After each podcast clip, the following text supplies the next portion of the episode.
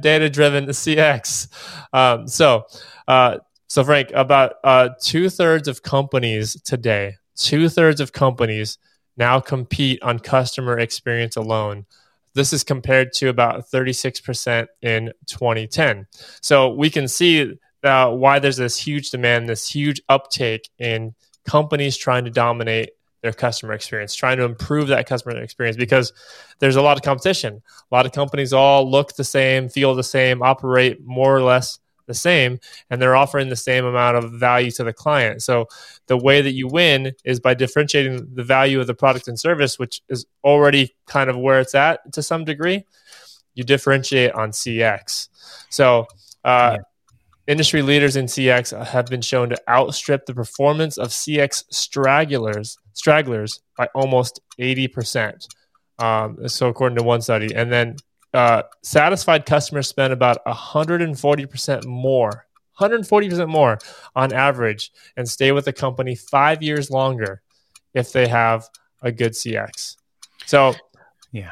So t- we're talking about like h- how how to focus on that CX. Uh, it's d- data driven CX. Follow the data. The data doesn't isn't lying here. Uh, to create a better CX, focus on the moments that matter. Use data to deliver effortless experience and empower agents to find solutions. Mm.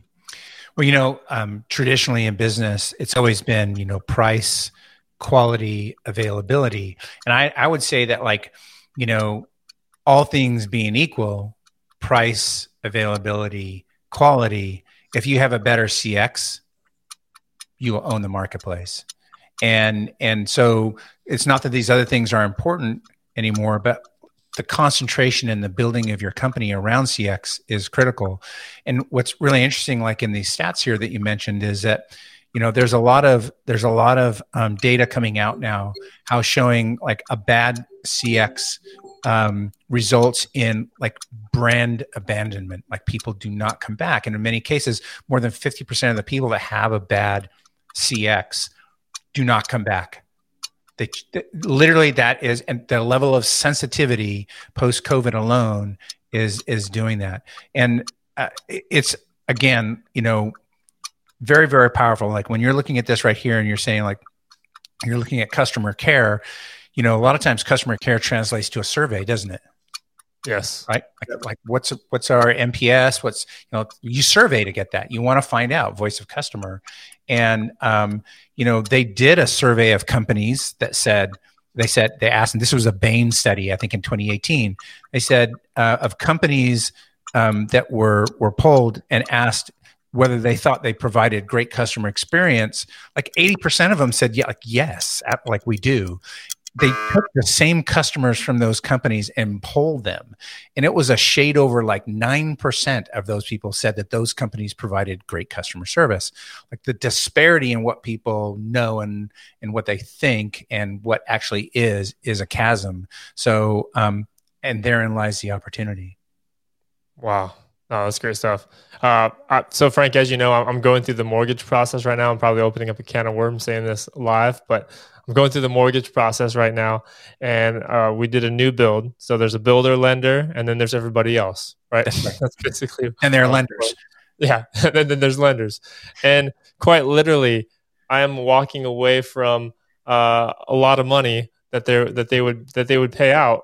I'm walking away from that money to go work with a different lender because of the experience, because the experience is completely awful on one side, completely amazing on the other side. And I'm willing to pay more money for that better experience for the same product. It's the exact the same, same product. product. Yeah. It's a mortgage. Less and friction. And it's a mortgage. It's not a sexy product. It's just like we got to get it done. But the it's pretty sexy when you want a house.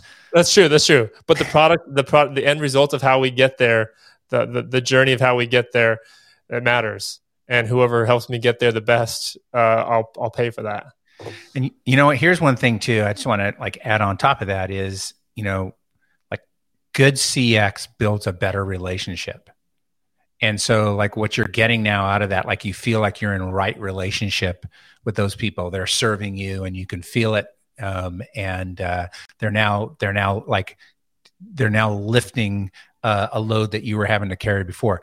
That's that's CX right there. And so, yeah, that's awesome. Great story. Yeah.